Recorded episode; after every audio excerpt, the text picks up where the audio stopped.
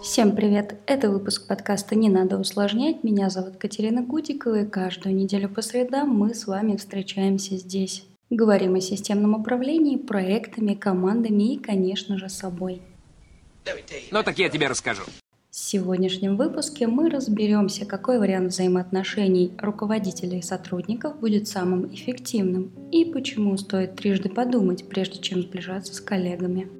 Скорее всего, сегодняшний выпуск будет немного злым, так как э, лично я категорически против истории про «мы не команда, мы семья» и дружбы между руководителями и сотрудниками. В целом мотивация представлять компанию семьей вполне понятна. Компания таким образом транслирует сотрудникам, что нацелена на долгосрочные, даже пожизненные отношения и какое-то теплое общение. Она как бы говорит нам, что здесь, в этой компании, нас с вами примут, нас обязательно поддержат, потому что мы — это ценность, мы очень сильно важны, мы не просто винтик, мы целая личность. И, конечно же, они в ответ тоже от нас ждут полной самоотдачи.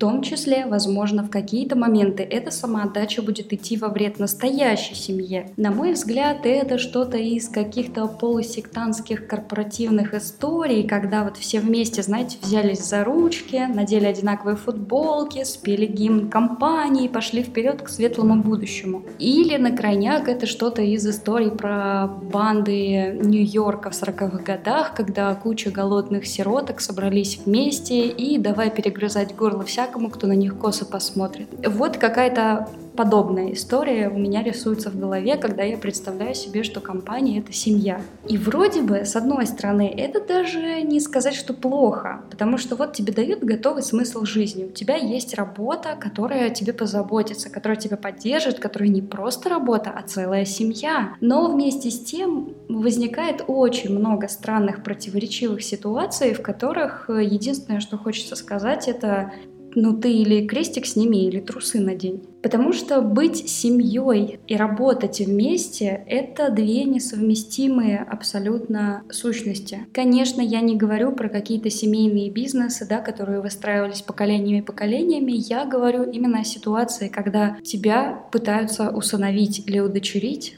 приведя в какую-то новую фирму, в новую компанию, где тебе говорят, вот, теперь вот это твоя семья.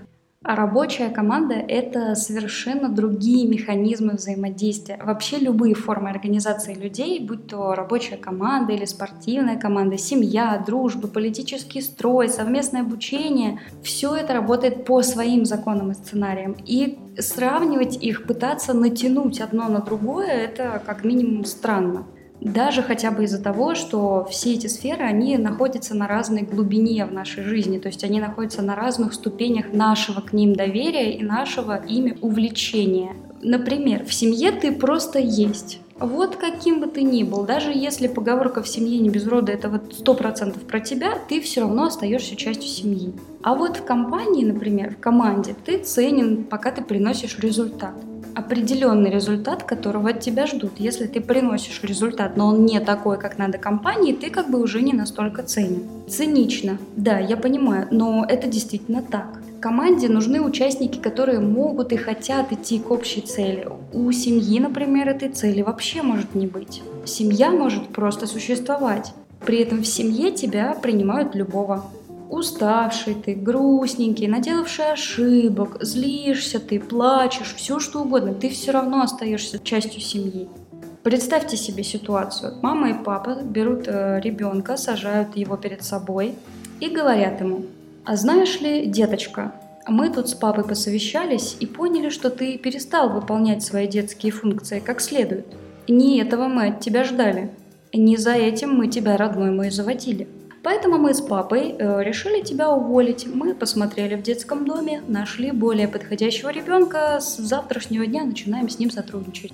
Но ты не переживай, конечно же, мы тебе обязательно напишем рекомендации, чтобы ты мог показать их будущим новым родителям. Можешь дать мой номер телефона, я уверена, что ты устроишься. Ты вообще хороший человек. Вот представили, но это же звучит как абсурд. Это какой-то бред умалишенного. Мне вот, например, моя мама никогда не говорила, что перестала вдруг меня любить из-за того, что я как-то подозрительно долго болела. Или, например, я не выспалась, туплю, начинаю что-то делать, какие-то домашние дела, и мама мне такая, так, я не поняла. А ты что, ты, ты понимаешь, что если ты будешь на таком уровне все это выполнять, ну, мы должны будем расстаться? Вот ни разу подобной ситуации с мамой не было. А с директором были. А директор такое говорил. И самое интересное, что на самом деле это нормально это вообще не значит, что вот конкретно он нехороший человек, мерзавец, негодяй, оторви и брось вообще этого директора, что вот он меня, личность такую прекрасную, не понимает. Это вообще ничего не значит. Это в целом нормальное поведение компании относительно сотрудника.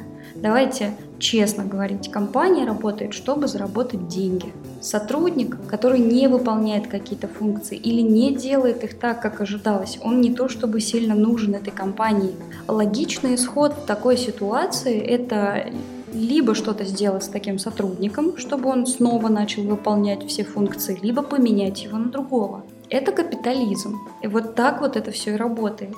Это такая наша с вами реальность, в которой мы сейчас живем. В любой команде первостепенную важность будет иметь именно цель работы компании не личность человека, потому что цель компании не в том, чтобы развлечь сотрудника, не в том, чтобы заплатить ему за красивые глаза или ямочки на щечках. Цель работы любой компании – это заработать денег, реализовать свой проект, занять место на рынке и тому подобное. И вот если личные отношения и лишнее понебратство вмешивается в эти процессы работы, это может в итоге привести на самом деле к краху не то чтобы прям сразу, как только вы стали относиться лично к сотруднику, все взорвалось, но в целом это может быть губительно для отдела и компании. Такие вот лишние отношения, ненужные эмоциональные моменты могут возникать и при попытке руководителя дружить с сотрудниками. Сейчас очень важно понять, что я не говорю ни в коем случае о вежливости, уважении, поддержке. Я говорю именно о попытке сблизиться как друзья. Когда руководители и сотрудники начинают дружить, то вот этот их сценарий работы, эффективный сценарий работы, мы коллеги, и мы тут, чтобы работать, он меняется. Дело в том, что мы с вами привыкли, что друзья — это такие близкие люди, с которыми у нас особенные отношения, которые могут дать нам поблажки, которым мы даем больше и так далее. И обычно это все ведет к неприятностям, вот этот процесс сближения руководителей и сотрудников, он может привести к тому, что сотрудник вдруг думает, а что-то вот я не хочу сегодня вовремя приходить. Мы же друзья с руководителем, что мне за это будет? Или руководитель подходит, например, в конце рабочего дня к сотруднику и говорит, слушай, у меня тут 100-500 задач сегодня скопилось еще, а давай ты их сделаешь, мы же с тобой друзья, ну, ну по-братски, давай, а? Понимаете, да, о чем я говорю? Вот этот переход из рабочих взаимоотношений, у которых есть определенные правила, переход в личные отношения, у которых эти правила больше размыты. Причем вот все вот эти мысли, они возникают не потому, что, опять же, кто-то плохой, кто-то вот такой вот халявщик и любитель посидеть на шее. Ну, конечно же, такие тоже бывают. Мир как бы не сказка о добрых человечков, но на самом деле вот такие вот мысли про «мы же друзья», они возникают у всех. Это вообще нормально, это настолько естественно, потому что это просто сценарий, это паттерн, по которому мы с вами действуем всю нашу жизнь. И вот в таком случае любая критика, любое замечание, любое хоть сколько-то негативно окрашенное слово, оно начинает восприниматься как личное. Это уже не просто рабочий момент, который закрывается одним сообщением «принят», это личное оскорбление, требующее не меньше, чем вендетта. Поэтому прежде чем пытаться стать друзьями или семьей, задайте себе вопрос, вам шашечки или ехать, вам дружить или работать. Опять же повторюсь, я ни в коем случае не говорю, что нужно создавать холодную, отстраненную атмосферу, где все друг другу на «вы», а любая шутка воспринимается как измена родине. Нет. Дружественная, то есть приятная атмосфера – это важно. Это напрямую влияет на мотивацию и вовлеченность как вашу, так и сотрудников. Поддержка – это важно. Признание в сотруднике личности, шутки, свобода выражения, даже сплетни – все это очень-очень важно. Это должно присутствовать в комфортных рабочих отношениях. Но попытка перевести рабочее в личное, вот это и есть провальный сценарий. На первом месте в любой команде всегда должно быть понимание, что вы все коллеги, и вы собрались для одной важной цели – выполнять свою работу качественно. Поэтому идеальный вариант взаимоотношений между сотрудниками и подчиненными – это быть командой, быть союзниками, партнерами. Вот он как раз включает в себя все то, что нам нужно. У нас есть определенные границы, мы признаем, что мы команда, которая идет к общей цели, но при этом в некоторой степени и принимаем особенности друг друга какие-то слабости, какие-то сильные стороны, может быть радости или печали. Мы понимаем прекрасно, что у каждого из нас, как у человека, в принципе, бывают какие-то периоды подъема, какие-то и спада. При этом мы готовы поддержать в период спада, но в определенных рамках. Это помогает сотрудникам быть вовлеченными, следовать миссии компании, приносить пользу компании и себе в том числе. Вот такая вот интересная история. А о том, что именно мотивирует работать и развиваться вместе с компанией, мы с вами поговорим в одном из следующих выпусков. Я обязательно расскажу вам о теории гигиенических и мотивирующих факторов в работе. Это будет интересно, поэтому не пропускайте.